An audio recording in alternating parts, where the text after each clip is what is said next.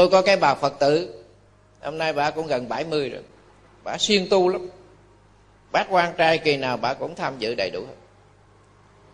Có hai đứa đứa con trai đâu mà cái thằng lớn đó, là nó phá tiền dữ dằn. Không làm ra đồng bạc, mà cứ về là bà đưa tiền mà. Nó chỉ cần nháy mắt là bà đưa thôi. Nó sợ nó lắm còn cái thằng út á, cái thằng nhỏ đó, đi làm bảo vệ, đem tiền về hết đưa cho bà. Không hút thuốc, không uống cà phê. Vậy mà bà gặp ở chỗ nào bà cũng chửi chửi đa mạc luôn. Bữa đó tôi đứng ở trên lầu xã giới rồi tôi đứng trên lầu. Bà ra thằng con bà nó đem xe gắn máy tới, nó đậu ngoài sân nó chờ bà. Bà chửi cho nó một chập mà cái áo tràng còn cặp ở cái nách. Chửi một chập mới leo lên xe về. Quý vị thấy vô lý không? Tôi đứng trên lầu tôi nói hả mới xả giới đó. Bà dòm tôi, tại sao vậy?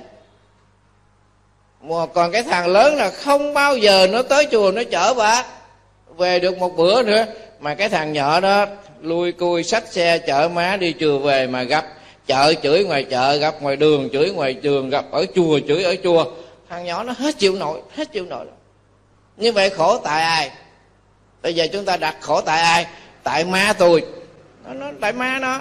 Nó hỏi tôi thưa thầy sao má con không có công bằng? Anh con thì phá của phá nhà. Xài tiền như nước má con sợ còn con là đem tiền về hết đưa cho má con. Má con chửi là sao thầy? Má con bất công vậy đó. Tại má tại má. Thấy không? Tại bị. Tôi mới nói đâu có gì đâu tại đâu. Má mày mắc nợ anh mày má mày trả mày mắc nợ anh mày mắc nợ má mày mày trả, có vậy thôi. Ờ, thôi cái nó cấp tay, nó xá tôi, nó không nói gì nữa. Hết rõ ràng. Có tại ai đâu. Chúng ta hiểu được như vậy thì chúng ta thấy rằng cái khổ này do đâu? Người đó họ đeo đuổi mình, họ làm mình khổ suốt đời là vì trước đây mình với họ đã gây cái này, gây rồi. Phải có cái nhân chứ, không nhân là sao có quả. Tự nhiên. À bây giờ chiều con nít nó chạy ra ngoài đường nó chơi, cái nó đánh lộn. Nít đó mà, chạy vô khóc cái mẹ hỏi sao nữa. Tự nhiên nó quánh con, cái ra ngoài đường chửi lộn với hàng xóm. Vô duyên không? Sao tự nhiên được? Cho tao nhà nó không đánh? Mày cũng dữ dằn mà, tao đập cho mày một hơi. Êm. Rõ ràng đó.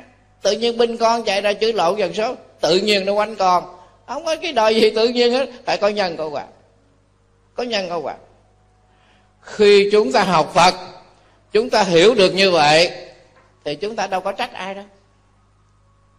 Ngay cả thân tộc của mình, mà họ lừa đảo mình, thì ngay trước mình lừa đảo người ta. Tôi nói cái chuyện này, quý vị thấy đau lòng dữ lắm. Mà không nói thì không, nó không ra chuyện phải nói. Chứ đau lòng dữ lắm. Hai vợ chồng là bác sĩ. Nhà lầu ba tầng, vợ bác sĩ, chồng bác sĩ. Người giàu trí trí trí thức à. chứ nói người nông dân làm ruộng thôi, tôi không nói. Người mà làm chuyện bóc xếp rồi này kia, tôi không nói. Đây là nhà giàu, mà là có học trí thức. Tại sao họ làm những cái chuyện lạ đời không? Người con trai út ở với ông bố ở bên mỹ. Đó nè, cái cậu con trai đó đi vượt biên, rồi sau đó mới mẹ mất mới bảo lãnh ông bố qua mỹ. Hai anh chị lớn ở nhà việt nam thì làm bác sĩ. Có nhà lầu đàng hoàng, có xe hơi đàng hoàng. Ông bố mới nói với cái cậu con trai, bố muốn về việt nam, bố sống vài năm. Rồi bố chết á, là chở cái quan tài của bố về dưới quê chôn chung cái phần mộ của ông bà, tổ tiên của ông bà chứ bố không muốn ở xứ người chết gửi xương gửi nạc. Bố thấy bố tuổi thân đâu bây giờ quý vị làm làm con mà cha mẹ nói như vậy thì quý vị tính sao? Nói đúng quá. Bởi vì cái người việt nam, cái người lớn tuổi là cái quê hương của họ họ gắn bó. Mồ mã ông bà của họ họ không bỏ. Nơi chôn nhau cắt rú họ không muốn bỏ cực chẳng đã. Bây giờ già rồi. Cái à, ông con trai suy nghĩ hoài. Bây giờ làm sao mình về được? Công ăn việc làm, con cái nó đang học hành ở bên này làm sao về được? Mà cứ một tuần lễ, ông bố cứ nói chuyện đó một lần, tuần lễ ông nhắc lại một lần. Muốn lắm. Sau đó cái cậu con trai út nó mới về việt nam bàn với vợ chồng anh chị mà bố nói với em như vậy rồi mà bây giờ em khó lắm. Một cảnh hai quê làm sao em về được? Thôi bây giờ em thưa với anh chị là em bỏ tiền em mua nhà. Mua đất, nhà đất, rồi anh chị đứng giấy dùm em Việt Kiều. Rồi em đưa bố về, em mướn người, thuê người ở. Chứ anh chị làm bác sĩ đâu có thì giờ mà chăm sóc bố, em thuê người à, rồi anh chị thường qua lại chăm sóc an ủi. Rồi một vài năm bố già rồi mình đem cái quan tài bố về dưới quê chôn theo ước nguyện của bố như vậy. Người anh cả mới nói chú út nói như vậy là hợp với đạo lý. Khen nữa chứ. Đạo lý gì? Là cha mẹ mong muốn ước ao người con đáp ứng được. Cái điều mong ước muốn của cha mẹ đó là đạo hiếu. Ông anh cả ông, ông khen được Thế thì bây giờ mua nhà mua đất xong rồi ông anh cả không đứng mà để bà chị dâu đứng hết. Ông anh cả không có rớ chuyện đó hết. Nó thôi cái chuyện để đàn bà người ta làm chuyện à, anh không đứng. Thì sau đó người em út mới đưa ông bố về, bà chị dâu mới đưa giấy tờ ra mà nó của bà hết mọc đóng đỏ hết. Rõ ràng rồi. Ai làm khổ ai. Như vậy đó, cái cậu con trai út này cứ nói là anh chị mình làm khổ. Chứ sao? Do ab này làm khổ, bỏ tiền mình ra, bây giờ lừa đảo mình, gạt mình, đứng giấy tờ hết, dẫn bố về nói, chị ta nói của chị ta hết bây giờ địa phương ta nói sao? Ta biết, chính quyền địa phương ta biết. Đứng về tình á, thì chúng tôi biết rằng anh em ruột, chúng tôi biết. Nhưng đứng về lý, thì là chính quyền địa phương người ta đóng dấu. Hợp pháp người ta mới cấp giấy tờ. Thì cái này là gia đình anh chị đã bàn bạc rồi, thì chúng tôi đâu có xử được. Không xử được. Rồi cuối cùng hết, người em mới dẫn ông bố về hoa kỳ, bỏ xương, bỏ nạc ở hoa kỳ. Chuyện thiệt đó là. Thì như vậy là, chúng ta nói cái hiện tại là anh chị này lừa đảo, mà em ruột, chứ ai? Là em ruột, mà là anh chị lại lừa đảo. Mà nói thêm nhân quả, thì hai người này đã lừa đảo trước đây rồi ở quá khứ rồi, bây giờ cái quả nó thuần thục thì người ta lường gạt lại. Khổ là do ai? Khổ do mình chứ không phải do ab chúng ta phải xác nhận về điều đó. Giống như với vừa rồi báo, đời sống và pháp luật nó đang. Thằng cháu nội 15 tuổi, đi chơi game, về thiếu nợ hết tiền. Bà nội đi lãnh tiền trợ cấp, người già được 700 ngàn, nó giết bà nội, nó lấy 700 ngàn. Nó đi chơi game thì bây giờ nói sao? Ai làm khổ? Thằng cháu nội nó làm khổ. Nhưng mà cái quá khứ này là hai người này ghe gieo cái nhân này ở quá khứ rồi bây giờ gặp nhau nó trả quả. Phải đó. Không có cái gì mà tự nhiên được hết. À, vì vậy cho nên chúng tôi nói thế này. Nhìn gần với con mắt thiện cận của mình thì mình thấy cái nỗi khổ trên cuộc đời này là do cái tác động ở bên ngoài. Hoặc do xã hội, hoặc do bạn bè, hoặc do là người thân trong gia đình mình, tạo cho mình cái nỗi khổ đó mình bực mình mình bực mình. Nhưng mà xét về nhân quả, thì đức phật nói rằng, tất cả những cái nỗi khổ mà con người hôm nay phải gánh chịu là do cái túc nghiệp đời trước chúng ta tạo cho nên vì vậy mà chúng ta đưa ra một cái hình ảnh cái xã hội ở tây tây phương, tức là về mặt vật chất rất là đầy đủ. Nhưng mà tìm cái an lạc, tìm cái hạnh phúc cho người dân còn xa lắm, còn xa lắm. Họ còn đang phải sợ hãi khủng bố. Họ đang sợ hãi về chiến tranh, tội án, xì ke, ma túy, làm đảo lộn hết đời sống gia đình của người dân như vậy chúng ta thấy cái an lạc của họ còn xa lắm chứ đâu đâu có an lạc đâu. Mà về mặt vật chất thì đầy đủ. Ừ. Đó, cho nên vì vậy mà khi sự việc nó xảy đến với chúng ta thì chúng ta bình tĩnh. Chúng ta bình tĩnh. Chúng ta chúng ta phải xem xét. Chúng ta đừng đổ trách cho cái này, đừng đổ trách cho cái khác. Mà chúng ta phải tự thấy rằng là chính cái nhân quả chúng ta tạo đó nè. Hoặc là sanh báo, hoặc là hậu báo. Mà chính cái nhân quả đó, nó kéo dài tới vô thủy, vô chung, không dứt. Cho nên chúng ta học phật, cái điều quan trọng đức phật, cân nhắc đức phật dạy chúng ta là chúng ta phải buông xả. Trong kinh pháp cú, ngài nói, không thể lấy hận thù trừ được hận thù. Chỉ có từ bi mới trừ được hận thù. Đó là định luật ngàn xưa à. cho nên người thế gian đó người ta định nghĩa nhẫn nhục. Có nghĩa là mình nhịn là mình bị nhục, cho nên không ai nhịn hết. Nhịn là nhục, cho nên người ta ăn thua. Không phải nói như vậy không đúng.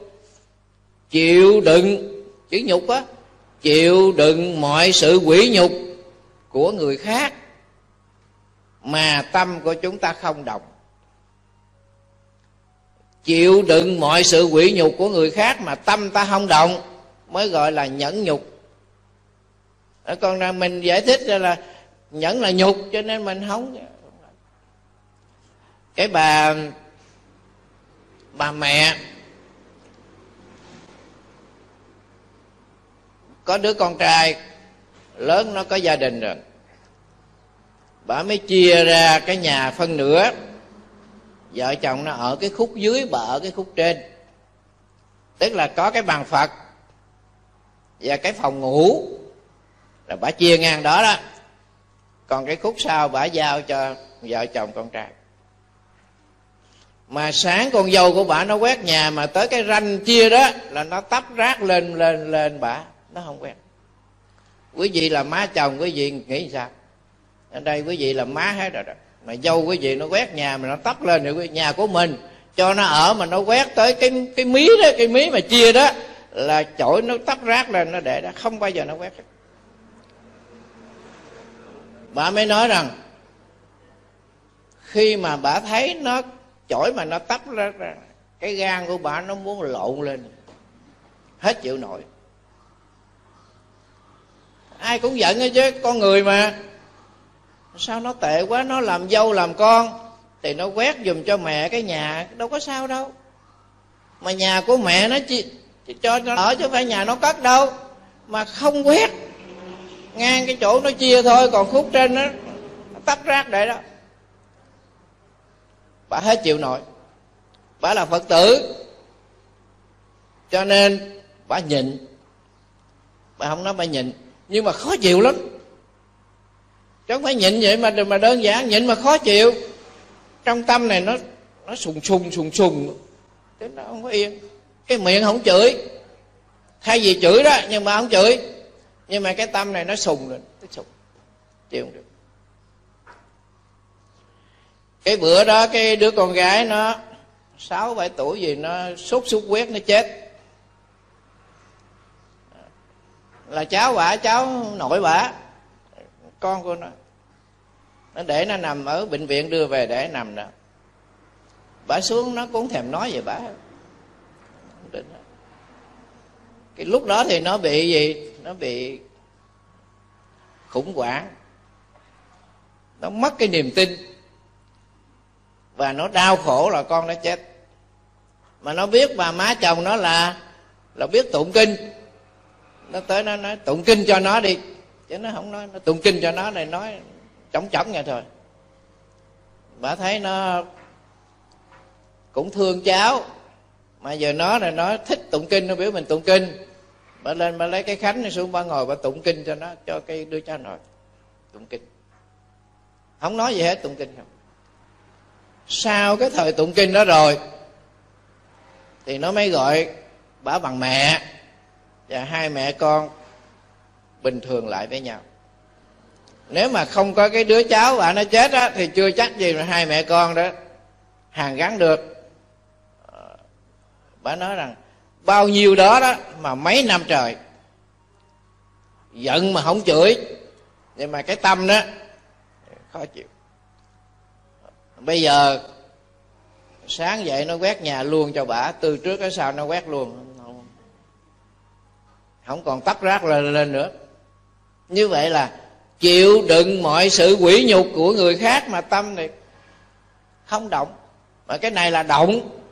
Mặc dù là tay chân không đánh, miệng không chửi, mà cái tâm còn động. Cho nên bà phải tu mấy năm năm trời như vậy, mấy năm như vậy. Rồi bây giờ thì mẹ con đã sum họp, an lạc và tối với nhau, dắt nhau đi chùa. Quý vị thấy không? Cái câu chuyện thứ hai là cái bà kế bên với ông đạo hữu này một cái hành lang chung. Cái hành lang cái hành lang chung. Mà hai căn nhà thì có cái tấm vách ngăn vậy. Là cái bà này bà mua con chó kiển về bà nuôi.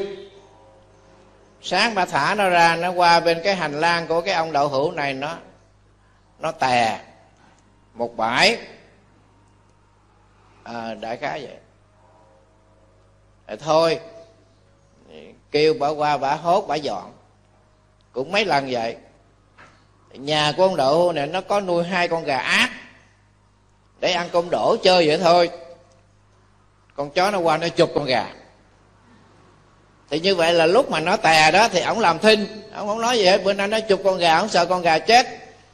Cái chiếc guốc của vợ, để ngoài cái cái thềm đó, ổng xách chiếc guốc, ổng hoang trúng con chó nó lăn qua nó là ăn ăn ăn ăn nó chổng bốn cẳng lên trời nó chết. Thì bà nghe con chó nó la trước bà ra bà, bà thấy con chó đưa bốn cẳng lên trời chết. Bà chửi. Ban đầu thì chửi chó chửi trâu chửi mèo chửi gà chửi vịt chửi ông nội chửi ông cố. Hết chửi rồi? Chửi tới cái quân gõ mỏ tụng kinh. Thôi hết biết rồi. Cái quân gõ mỏ tụng kinh là ai? Từ phật xuống bà chửi hết. Chứ vậy ông phật mình bài mình gõ mỏ tụng kinh mà ông chửi cái quân gõ mỏ tụng kinh. Chửi từ phật chửi xuống chửi hết rồi anh hết chịu nổi đâu, săn tay áo lên. Hết chịu nổi đâu. Nhận tới đó thì hết hết chịu nổi đâu. Ông ngồi vào, nghe chửi đủ thứ hết. Thì bà vợ ở đằng đằng sau á, bà nghe bà chạy lên, bà thấy ổng là săn tay áo lên, ra ăn thua đủ với cái bà hàng sớm đó. Bà mới nói, ông ơi, cái cơ hội này là cơ cơ hội vợ chồng mình tu á. Thiện hữu tri thức à. Cái cơ hội này, cơ hội vợ chồng mình tu. Ổng bỏ tay áo xuống. Nhờ bà vợ bà nói câu đó, cơ hội này, cơ hội mình tu. Cho nên mình nói mình tu nhưng mà tối ngày mạng năm mạng kiếp, ai gặp mình cũng a di đà phật hết, mình biết mình tu sao. Họ chọc tức mình, coi mình nổi sân, mình điên không? Mới tu chứ. Cho nên người tu nó có sáu cái khảo. Thế nè, nội khảo là một nè, ngoại khảo là hai nè, nghịch khảo là ba nè, thuận khảo là bốn nè, minh khảo là năm nè, ám khảo là sáu. Mà cái nghịch khảo đó không sợ bằng cái thuận thuận khảo không sợ bằng cái thuận khảo. Người tu đa phần rớt ở cái thuận khảo, cái không rớt ở cái nghịch khảo. Con ruồi nó có chết vì muối đâu, mà nó chết vì đường, không chết vì muối. Cho nên cái thuận khảo này chết. Bây giờ người đó họ nó họ tu.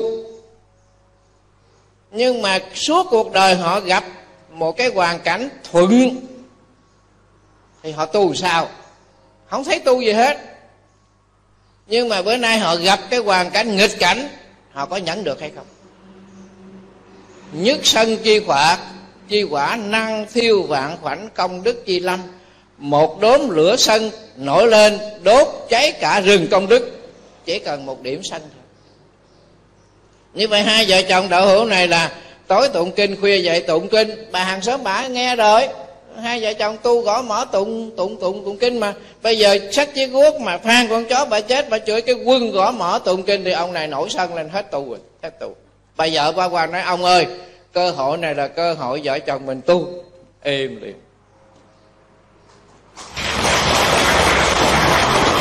Cái bữa đó là du lan. Bà cũng đi chùa, ông đậu hồi hữu này cũng đi chùa, gặp nhau ở ngoài đường, gặp nhau ngoài đường. Bà mới nói chú tám ơi, chú hay quá. Chứ bữa đó mà chú không khéo đó, thì tôi với chú thành cái nồi cháo heo rồi. Khen đấy chứ. Bữa nay đó, thôi, ông đỡ hồi nói thôi chị em mình đi đi chùa bữa nay du lan báo hiếu, bông hồng cài áo. Em à.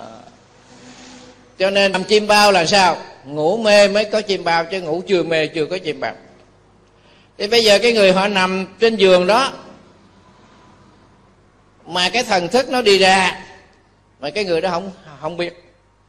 Cái người nằm kế bên cũng không biết luôn. Cái cái thần thức nó là nó là vô hình. À nhưng mà cái người nằm ngủ đây, máu còn lưu, thông tim còn nhập, còn nhịp, gọi là sống. Nhưng mà cái thần thức nó ra thì cái giấc chiêm bao này là hỷ, nộ, ái, ố, vui, buồn, dần hỡn vì là cái thần thức này biết hết mà cái người nằm ngủ không biết. Hoàn toàn không biết. Xong nó trở về, nó nhập vô. Thì cái người nằm chim bao này thức dậy mới biết cái giấc chim bao đó là giả.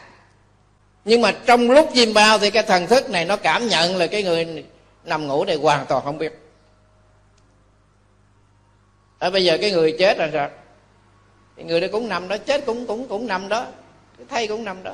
Nhưng mà máu đặc, tim không hoạt động đâu thì gọi là chết. Rồi thần thức nó ra. Nó ra nó nó chở vô để chở vô vô không được. Nó chết làm sao vô? Rồi ra ra rồi vô, họ tiếc mà. Cho nên á, bên nhà chùa chúng ta là phải để mấy tiếng đồng hồ. Để làm chi? Họ vô, họ ra, họ vô, họ ra, họ vô không được họ ra họ ra rồi họ tiếc họ vô. Vì cái này của họ mà. Cái ngã ái chấp tàn, tức là họ chấp rồi cái thân của họ còn. Cho nên họ vô họ vô không được. Họ đi ra. Cuối cùng hết rồi. Đi theo cái nghiệp, nó dẫn vào trong sanh tử luân hồi. Bây giờ đi hẳn rồi đó, là đi theo cái nghiệp. Là cái sở thích của mình.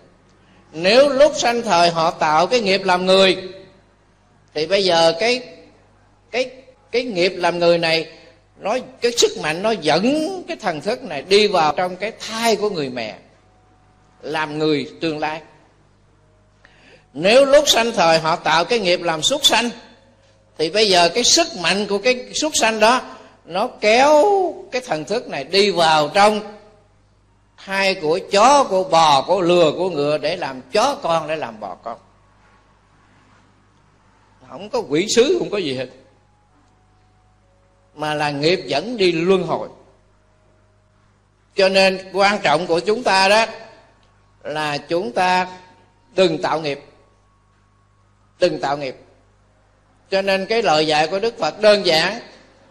Chư ác mạt tác chúng thiện phụng hành, tự tịnh kỳ ý thị chư phật dạy. Cố gắng làm điều thiện, đừng làm điều ác. Đó nè. Giữ tâm ý cho trong sạch, đó là lời phật dạy.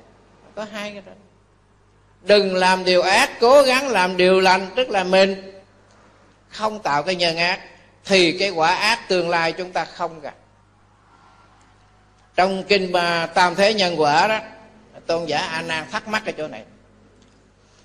Ngài mới thưa với đức phật đây này, thưa thế tôn, lời của thế tôn nói, thế tôn dạy, con không có ngờ vực, nhưng có một điều con thấy rằng dường như không đúng với nhân nhân quả phật hỏi, a nan sao không đúng nhân quả? A nan nói, thưa thế tôn, nếu nó nhân quả thì tại sao người ác mà họ giàu, mà cái người hiền lành lại nghèo? Như vậy có đúng nhân quả đâu. Bây giờ quý vị nhìn ra ngoài xã hội, quý vị thấy nhàn nhãn rồi họ ác dữ lắm. Đâm heo, thuốc, chó, nghĩa là làm tất cả mọi cái việc rất là tàn ác nhưng mà họ giàu có con cái họ thi đậu làm ăn tiền vô như nước vậy này nhân quả gì? Ta nhìn vào cái đó ta đâu có tin nhân quả.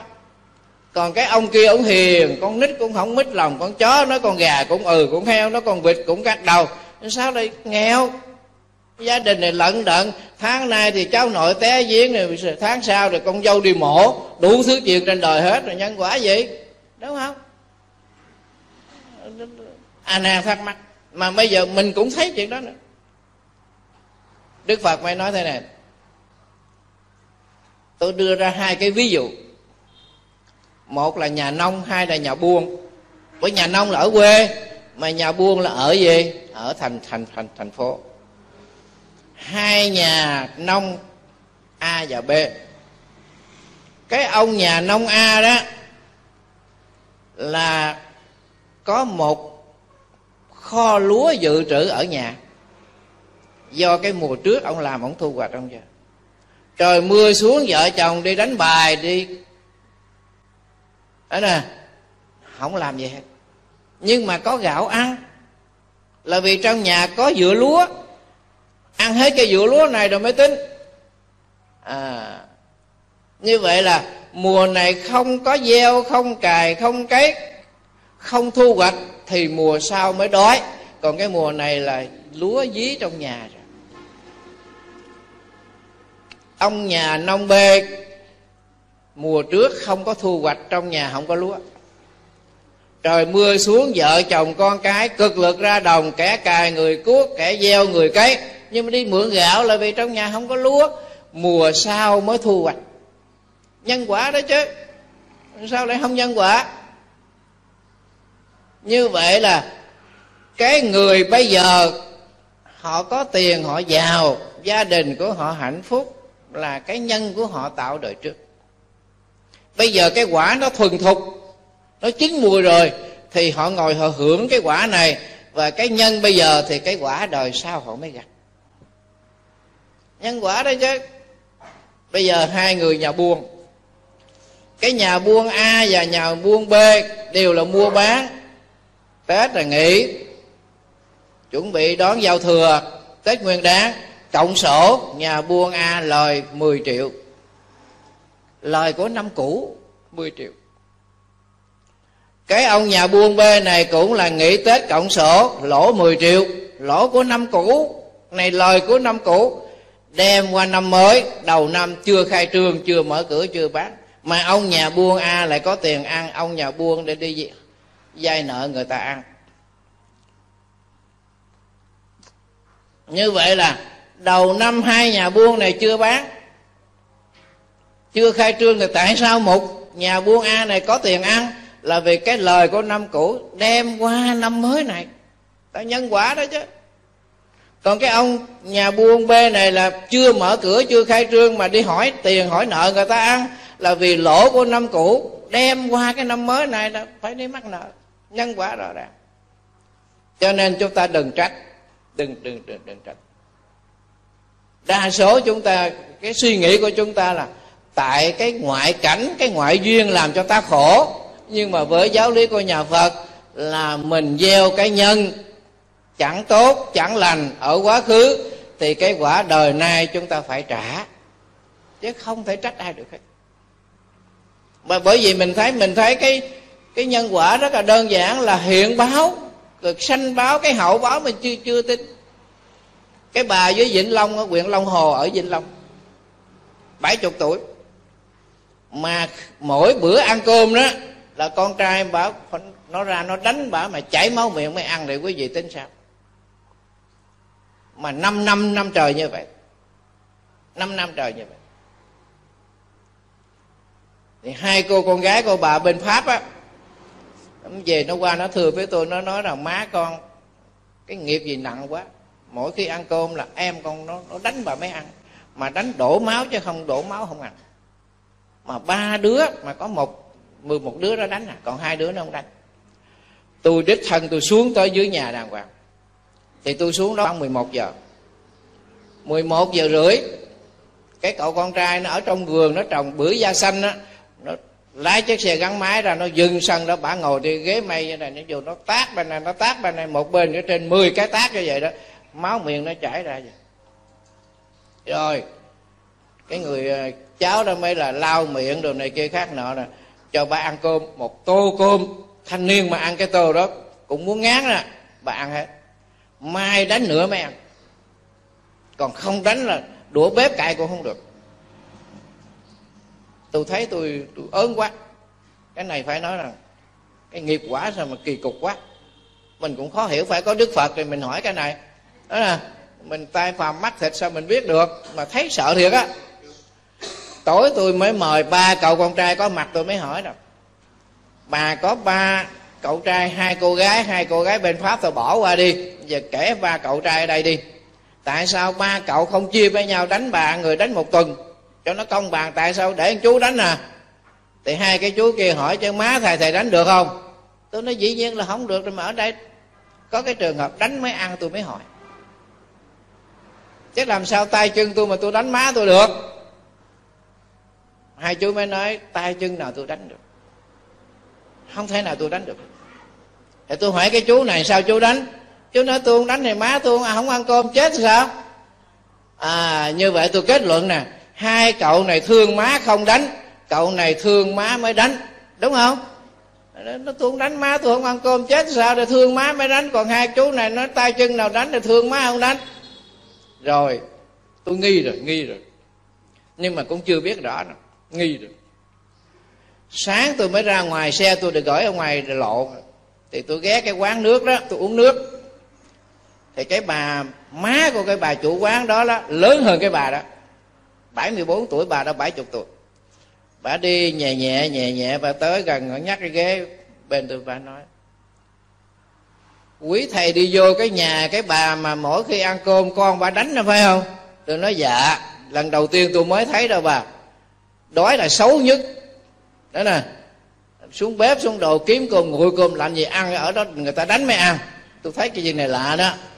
Bà nói, quý thầy ở xa không biết đâu tôi nói cái lai lịch, cái gia đình đó cho thầy nghe.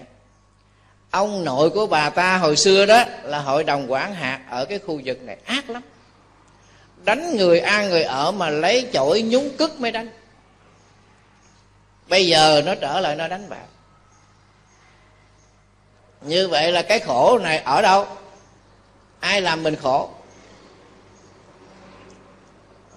Tôi nêu lên mấy cái chuyện đó để quy chế ta rõ ràng là đức phật xác định rằng cái khổ của chúng ta là do phiền não, do cái nhân quả ba đời mà tạo nên cái khổ hiện tại. Cho nên chúng ta đừng đổ thừa a, b, chúng ta đừng đổ thừa cho xã hội. Quý vị thấy không? Mà mình phải xét lại tự thân của mình đã tạo một cái nhân ở quá khứ đời trước một đời hai đời một kiếp hai kiếp, cái nhân quả đó còn phải trả lại, nó thuộc về hậu báo hậu báo. Ngài ngộ đạt quốc sư tu hành 10 năm, với đức thanh tịnh trang nghiêm, không có cái cơ hội nào để cái cái nhân quả này nói vai nó trả mười kiếp. Ở cái kiếp cuối cùng hết, ngài chỉ lơ là một chút là vua đường hy tôn làm cái tọa cụ bằng trầm thỉnh ngài lên thuyết pháp, ngài làm quốc sư đó mà. Ngài khởi cái tâm tham đắm. Đang thuyết pháp, có một cái con vật lạ gì, nó cắn ngay cái đầu gối của ngài, cái ngài không thể thuyết pháp được. Xuống pháp tòa, bắt đầu nó làm, nó hành nhức nhức lên thành cái một ghẻ bằng cái trái bưởi cắt đôi rồi cái mặt người ta. Phải lấy thịt đắp vô mới êm, còn không đắp là nó nhức. Như vậy cái quan hồn này, tức là nó chờ 10 kiếp mà đến cái kiếp cuối cùng này đó là ngày sơ hở một chút là cái quan hồn này nó báo liền ngài mới lập ra cái đạo tràng gọi là từ bi sám pháp đạo tràng hay gọi tắt là thủy sám để lấy cái nước tam muội ở cái suối giải quan đó mà rửa cái mục ghẻ này không đơn giản đâu. Đó tôi nói mấy cái việc đó là, là hậu báo mình không thấy được. Mình đổ thừa cho cái này đổ thừa cho cái khác. Nhưng mà cuối cùng hết là cái nhân quả của mình tạo cho cái phiền não đó. Ông nhà giàu đó mất qua cái bánh ít. Mất qua ba bánh ít. Mất ăn một miếng lộn gan lên đầu. Nếu bình thường ổng đi với cái cái người hầu đó thì nó đi sau cũng được đi sau cũng được mà đi ngang cũng được. Đằng này đi sau cũng không chịu đi ngang cũng không chịu đi trước cũng không chịu nữa là phiền não phiền não nó khơi vậy cái tham tâm nó khởi lên. Mất ba cái miếng đít không? À, đại khái như vậy đó là phiền não. Và cái nhân quả. Thôi thì à, buổi giảng này là tôi xin vắng mặt tới tết. Là 12 âm lịch này tôi đi à, đi úc. Và cho tới là 31 tây tháng 11 tôi mới về. Thì coi như về đó, là chuẩn bị với di đà. Rồi công việc tết nguyên đáng sắp tới nó cũng lu bu. Cho nên chắc là tôi phải xin ờ, vắng mặt từ nay cho tới tết. Qua tháng 2 tôi mới có về tiếp tục cái buổi giảng ở cái đạo tràng này. Thế thì ờ, ông bà thường nói là mang chuông đem đánh xứ người. Tức là mình ở việt nam mình qua bên cái xứ người ta để hoàng pháp tức là mang chuông đem đánh xứ người. Nếu mà chuông mình nó thanh á à, thì nở mặt nở mày mà chuông mình nó bể nó kêu lạch cả thì cũng bể mặt quá đúng không? Cái chuông mình nó thanh thì cũng vui vẻ thầy trò à, mà chuông mình nó bể nó qua xứ người ta mà đánh nó lạch cạch lạch cạch thì nó cũng không vui gì. Ờ, ở đây à, tôi cũng cố gắng bởi vì à, công tác hoàng pháp là một cái công tác lớn nhất ở trong đạo Phật. Vì cuộc đời của Đức Phật 50 năm là ngài lo cái chuyện là hoàng dương Phật pháp thì bây giờ Đức Phật diệt độ rồi, chúng ta là đàn hậu học, chúng ta muốn xiển dương Phật pháp, để cho cái chánh pháp của Đức Thế Tôn còn mãi trên cuộc đời này, thì công việc hoàn pháp rất là lớn. Thì tôi cố gắng làm hết cái nhiệm vụ của mình, bởi họ mời tôi đi hoàn pháp, chứ không phải đi du lịch. Úc thì nó khó lắm. Đi du lịch mà qua đó đi hái dầu là không được. Đi chữa bệnh qua hoàng pháp cũng không được. Hãy hoàng pháp thì hoàng pháp, du lịch thì du lịch chữa bệnh rồi chữa bệnh. Lao động là lao động, thế mà qua làm sai là nó đuổi về. Năm năm nó không cho đi. Tôi có thằng đệ tử tôi ở vũng tàu, cha mẹ nó làm farm ở adelaide. Nó qua bệnh nó đi du lịch. Cái hồ sơ của nó là đi du lịch. Nhưng qua bệnh nó đi hái dầu nó bắt rồi là nó lấy tiền hết, nó đuổi về. Năm năm nay nó không cho đi. Không cho đi. Mày đi qua đây mày làm dân tao thất nghiệp làm sao? Thấy không? Mày đi du lịch quá, mày đi làm lao động này, dân tao thất nghiệp sao? Nghĩa là 5 năm rồi nó không cho cái chú đó đi. Ở thì ờ, chúc đạo tràng, chúc tất cả hành giả chúng ta mạnh tay khỏe chân, ở nhà ráng lo tu hành, tôi cũng ráng lo đi hoàn pháp để cho cái ờ, công tác của mình, cái việc của mình nó tốt. A di đà phật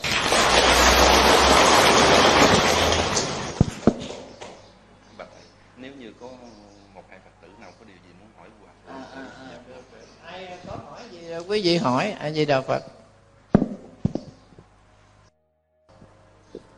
Alo alo. Dạ thưa thầy con nghe nói là mấy thầy đi làm phật sự hay đi hoàng pháp á, thì không có tu được.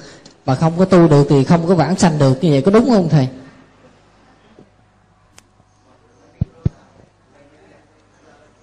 Thì à, cái này thì cũng có nhiều người thắc mắc lắm. Để thầy giải thích cho lòng bây giờ thầy ngồi đây, thầy nói một thời thời pháp này. Tức là thầy tu đúng không? Bởi vì con lên bàn phật, con lật cái kinh ra ra, con đọc. Thì cái thân của con là một. Cái miệng của con là hai. Cái tâm của con là ba. Nó được thâu nhiếp vào trong cái lời kinh đó. Gọi là tam nghiệp thanh tịnh thầy ngồi trên cái pháp tòa này, cái thân của thầy yên cái tâm của thầy phải đem hết cái lời học tập, cái học tập của mình trong mấy chục năm ra mới nói. Cái miệng thầy nói đúng với cái tâm đó, thì ba nghiệp thanh tịnh là tu chứ. Giả nhiều chừng nào tu nhiều chừng đó, chứ đâu có sao đâu. Ở nè, bởi vì tu, chúng ta nên hiểu nào sửa đổi tâm tánh và giữ ba nghiệp thanh tịnh là tu. Vì vậy, ngày nay thầy giảng hai thời, sáng chiều hai thời, thì giống như đạo hữu, sáng chiều tụng tụng kinh như thôi. Nhưng mà nó có một cái đặc biệt hơn nữa là bao nhiêu cái tu tập của thầy, cái kinh nghiệm của thầy, bao nhiêu năm đã thầy đem ra được. Mà người khác không làm được việc đó chứ đâu phải cái miệng thầy nói không được. Mà cái tâm thầy không nhiếp, mà cái tâm thầy không thu thì cái miệng thầy không thể nói được. Cho nên cái cái người giảng sư đó, một thời pháp đó, mệt gấp hai lần cái người ngồi tụng một thời kinh. Vì cái người tụng thời kinh lật cái bản kinh đó ra đọc, mà cái tâm họ không suy nghĩ. Còn thầy phải suy nghĩ chứ. Cái ý trước, cái ý sau nó liên tục thầy giảng mới được, chứ không suy nghĩ làm sao giảng. Đâu phải cái này có cái bài mà thầy thầy đọc đâu, mà nó thu lượm đâu bao nhiêu năm học tập bây giờ mới đem ra. Mà cái tư tưởng nó phải liên tục giảng mới được, chứ nó không liên tục giảng không được. Cho nên nó mệt hơn cái thời tụng kinh nhiều và cũng tu hành được chứ không không có không có sao đâu. Đó là ngồi đây là ba nghiệp thanh tịnh mà. Thân nghiệp nè, khẩu nghiệp, ý nghiệp là thanh tịnh.